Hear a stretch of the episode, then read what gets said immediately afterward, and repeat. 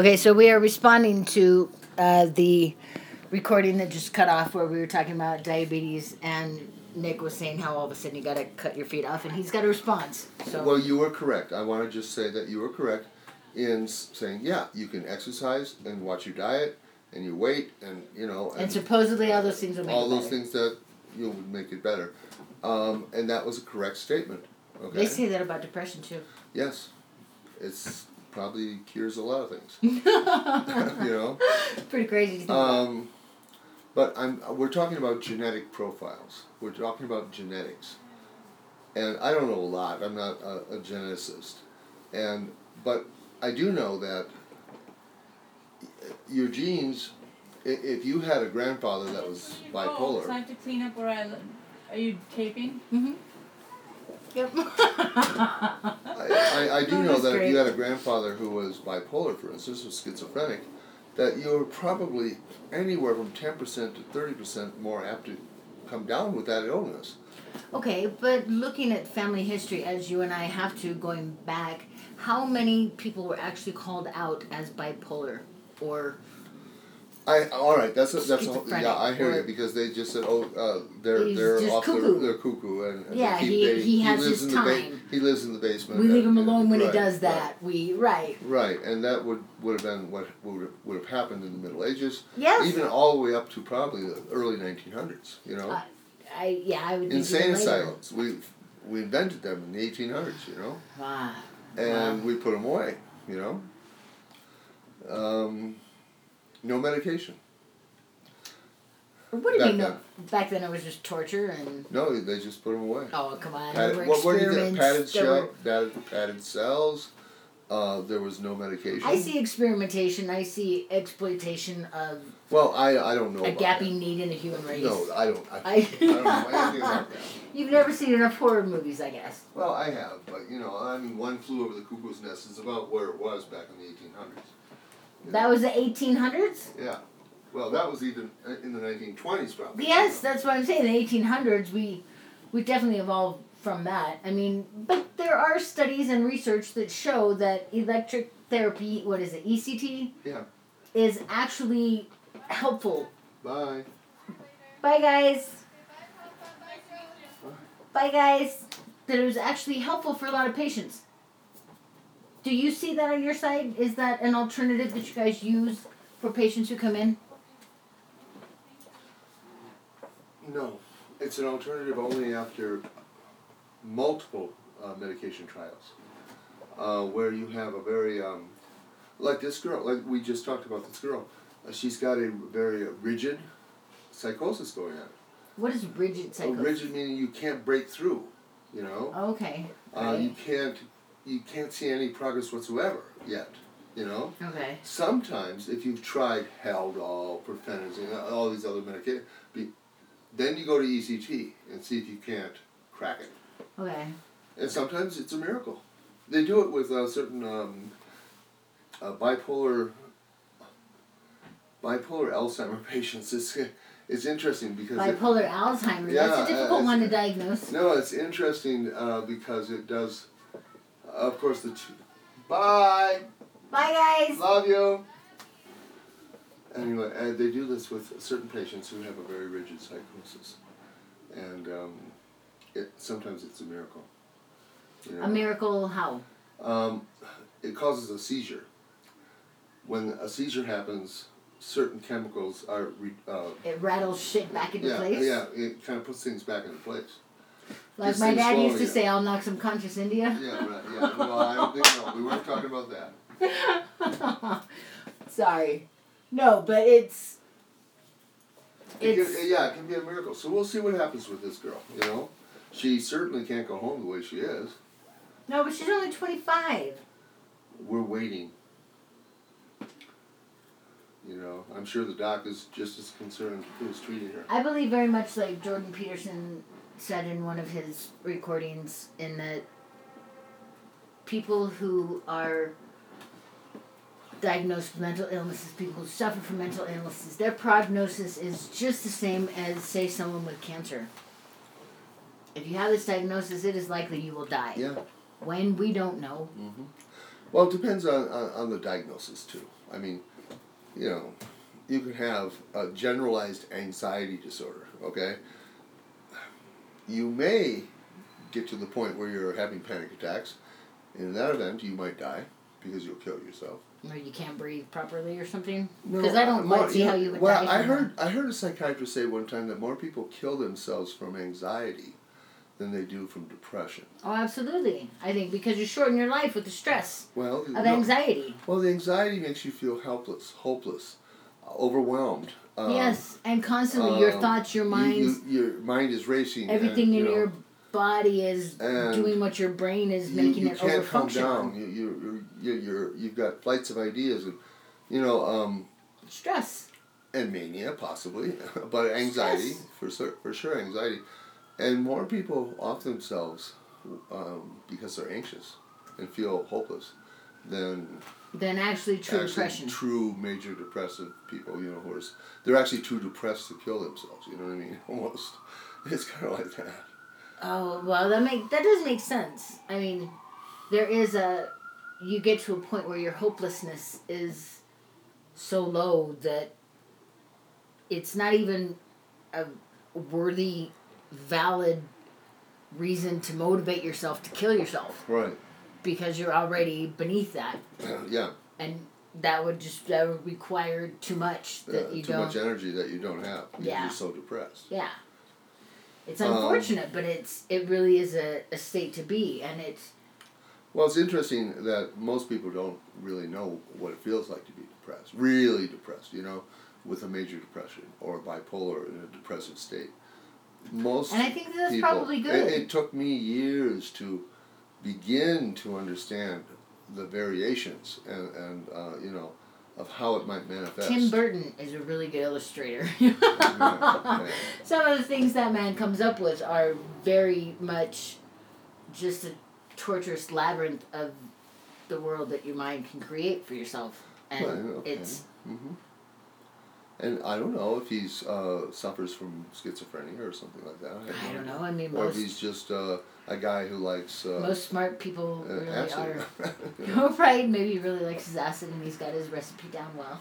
Um, uh, it could be. But getting back to the point of genetic predisposition, um, it, it's a very uh, real thing.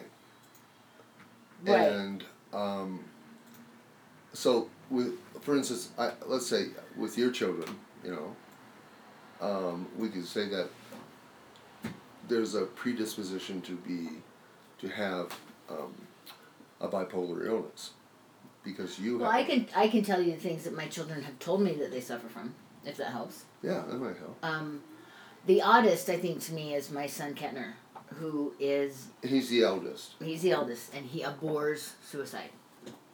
It is the absolute weakest thing that a person could do. All right, so, yeah, okay. And I could not explain to him how much of a salvation it felt to me at times. Being dead. To be done with it, to have it just be over, to have there be no more. And I, I, I that's not something you want to have to explain to your child. Well, you've had kind of a rough life. I don't know that I've had...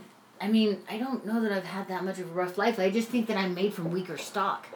I'm sorry, but you've gone... That I'm a bigger you, pussy no, you, than everyone else. No, you're not. That you've I had a rough life. You were married just, to a guy who emotionally and verbally no, abused you. It's, I mean, it started way before that. It started I mean, way before that. Maybe your father did, too. I mean, he contributed. I don't know. Oh, my father definitely contributed.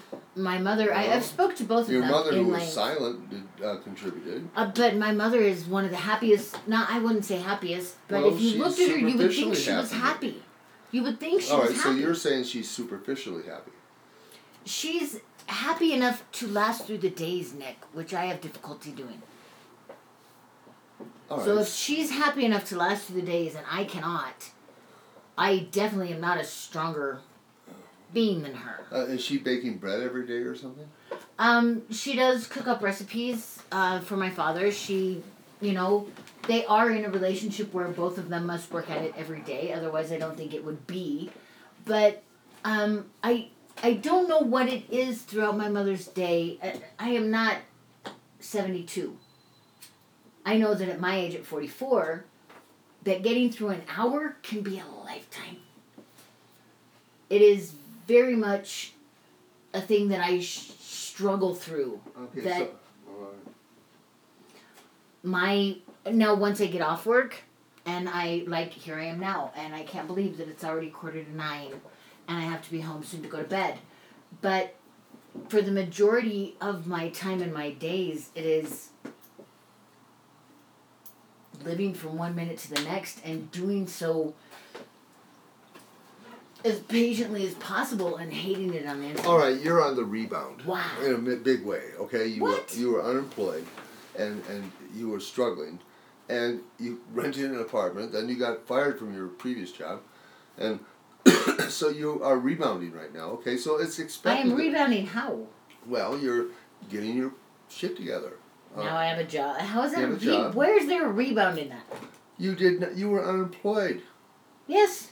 All right. So they threw it up to the basket. It bounced off. There was no bucket, and you got you rebounded, and you're going for. And I should have been happy as shit and still rolling around in it and going to work and, and doing everything every day like I'm supposed to, and I can't. Well, you have to, I guess, make this an adjustment. The, this is where the talk came up. The t- talk came up. earlier about bipolar one versus bipolar two. Because as I've stated on previous podcasts, I am diagnosed bipolar two with a depressive disorder. I did not really understand the difference. Nick and I looked it up. Um, that was something that we were going to discuss, but I see the fucking tab is closed. So I must have closed the tab. Um, should I pull it up again? Nick? Yeah, go ahead. Yeah. Okay, but... Because uh, it was interesting, because it, it, it kind of defied what my definition of bipolar uh, two was. I didn't know that with bipolar two, you've had a hypomanic uh, episodes.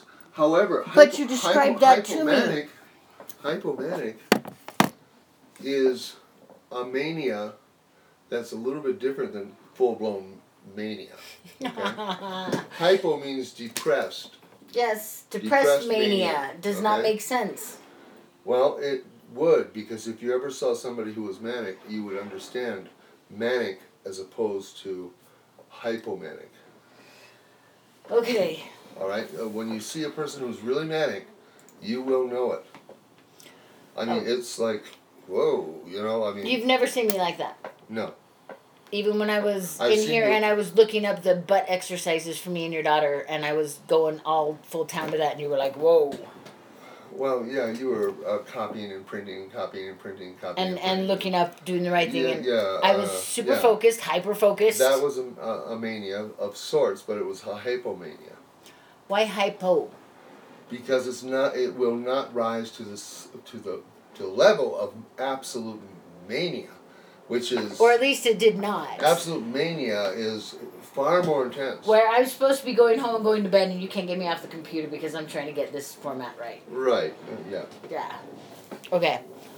So I pulled up on Psy dot com, which is P S Y C O M. Oh, and it's .net, forgive me.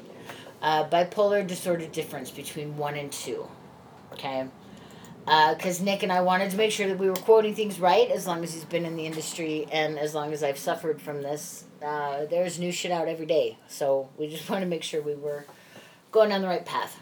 So this is an article written by Kathleen Smith. She's a P H D. And it's titled The Difference Between Bipolar Disorder one and two. Many people think of rapid mood changes when they think of bipolar disorder. But there are several difficult categories of mood disorders depending on a person's symptoms, and not all of these categories include the highs of mania and the lows of depression. Only a doctor or mental health professional can provide a diagnosis for a mood disorder, and it may take years of observation to get an accurate diagnosis, which I'm throwing in here. Surprises me because it only took two sessions with my psychiatrist for us to come to that diagnosis. So, here we go. Bipolar Disorder one.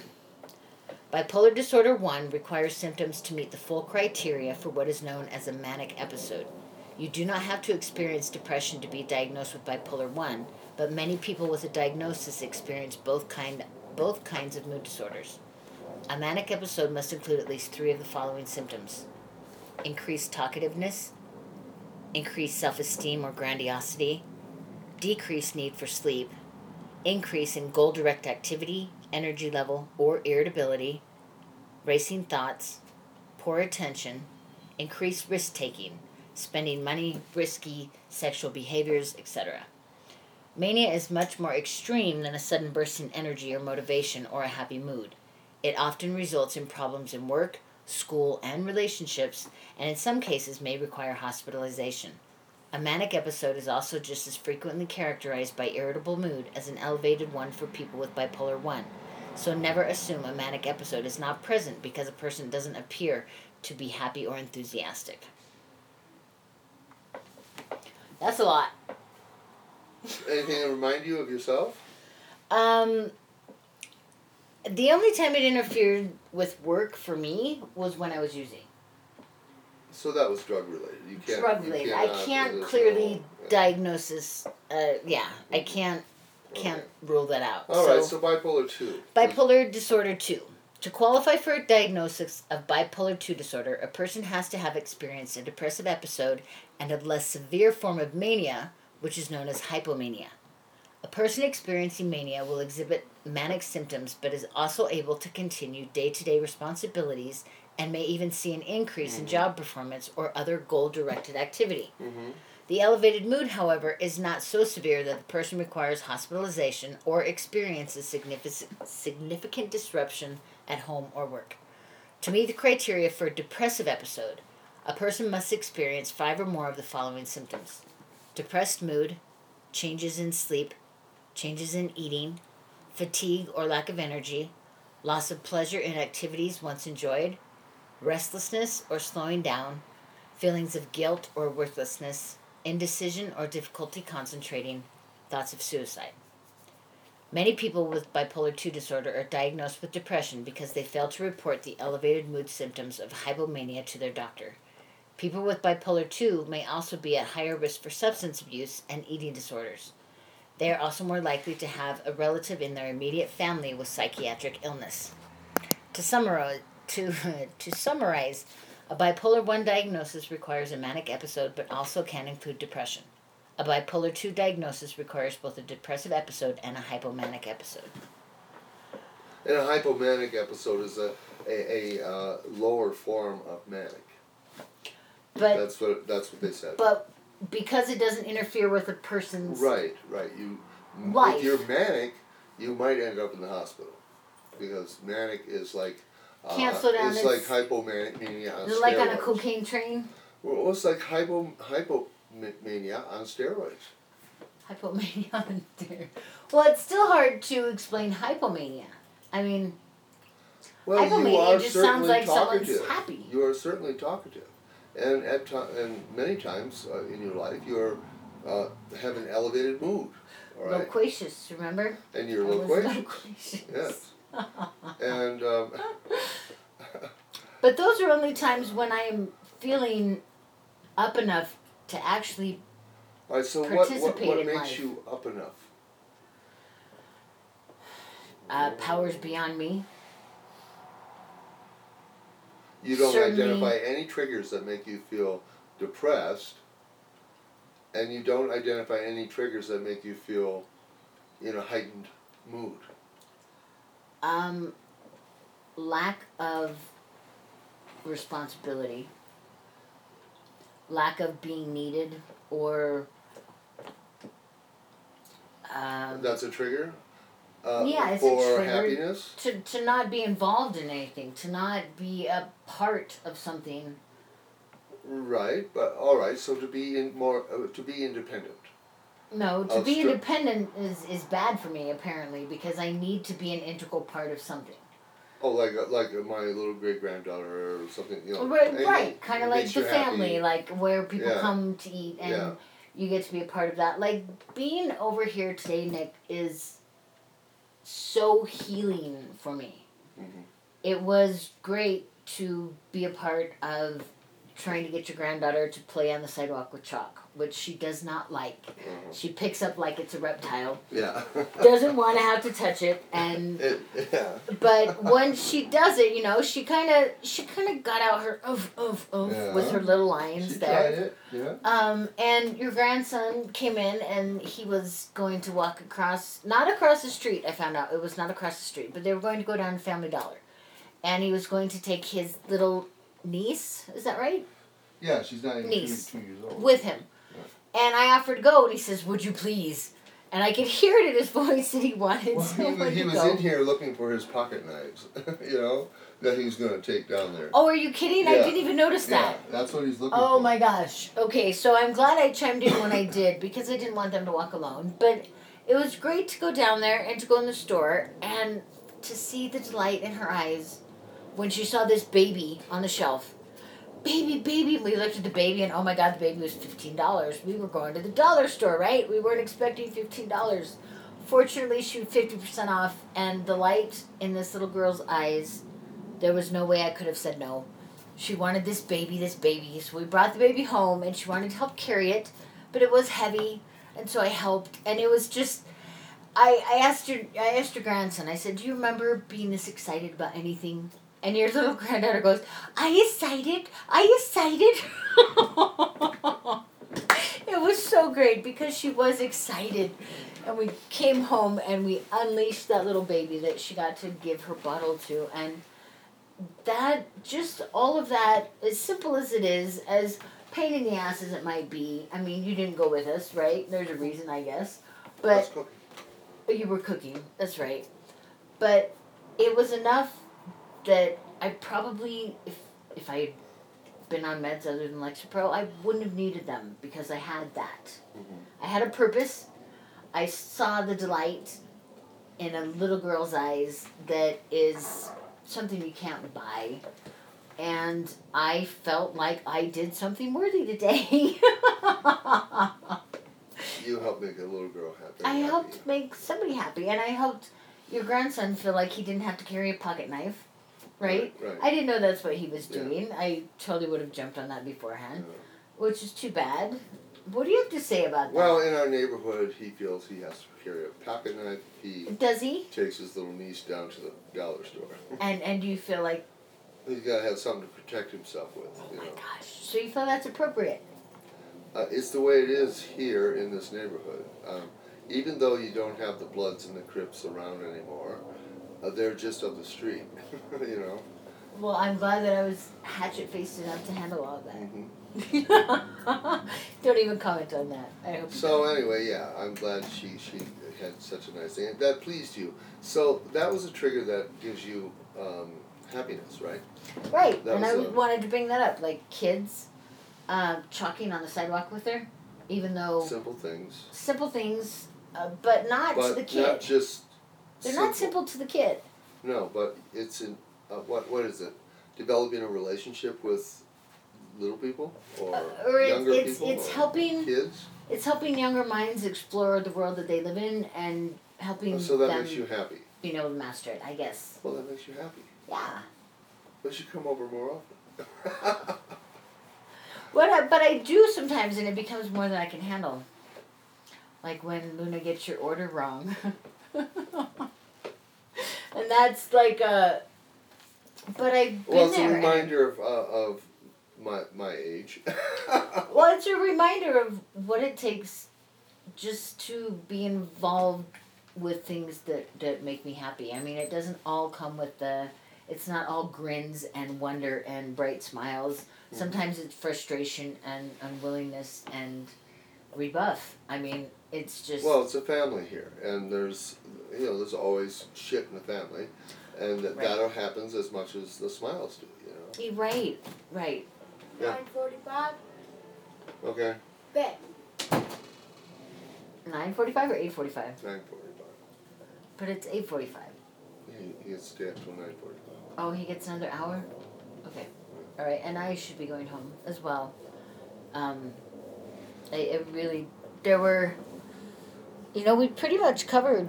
Well, we covered a lot of uh, uh, area here tonight. We we did what... We actually defined a little bit of what um, what are the things that ha- happen to you that cause you to be more happy. Um, and that we haven't really ever defined that before, you know? I think I've always felt that kids were huge for me, but I've always been focused on my own kids.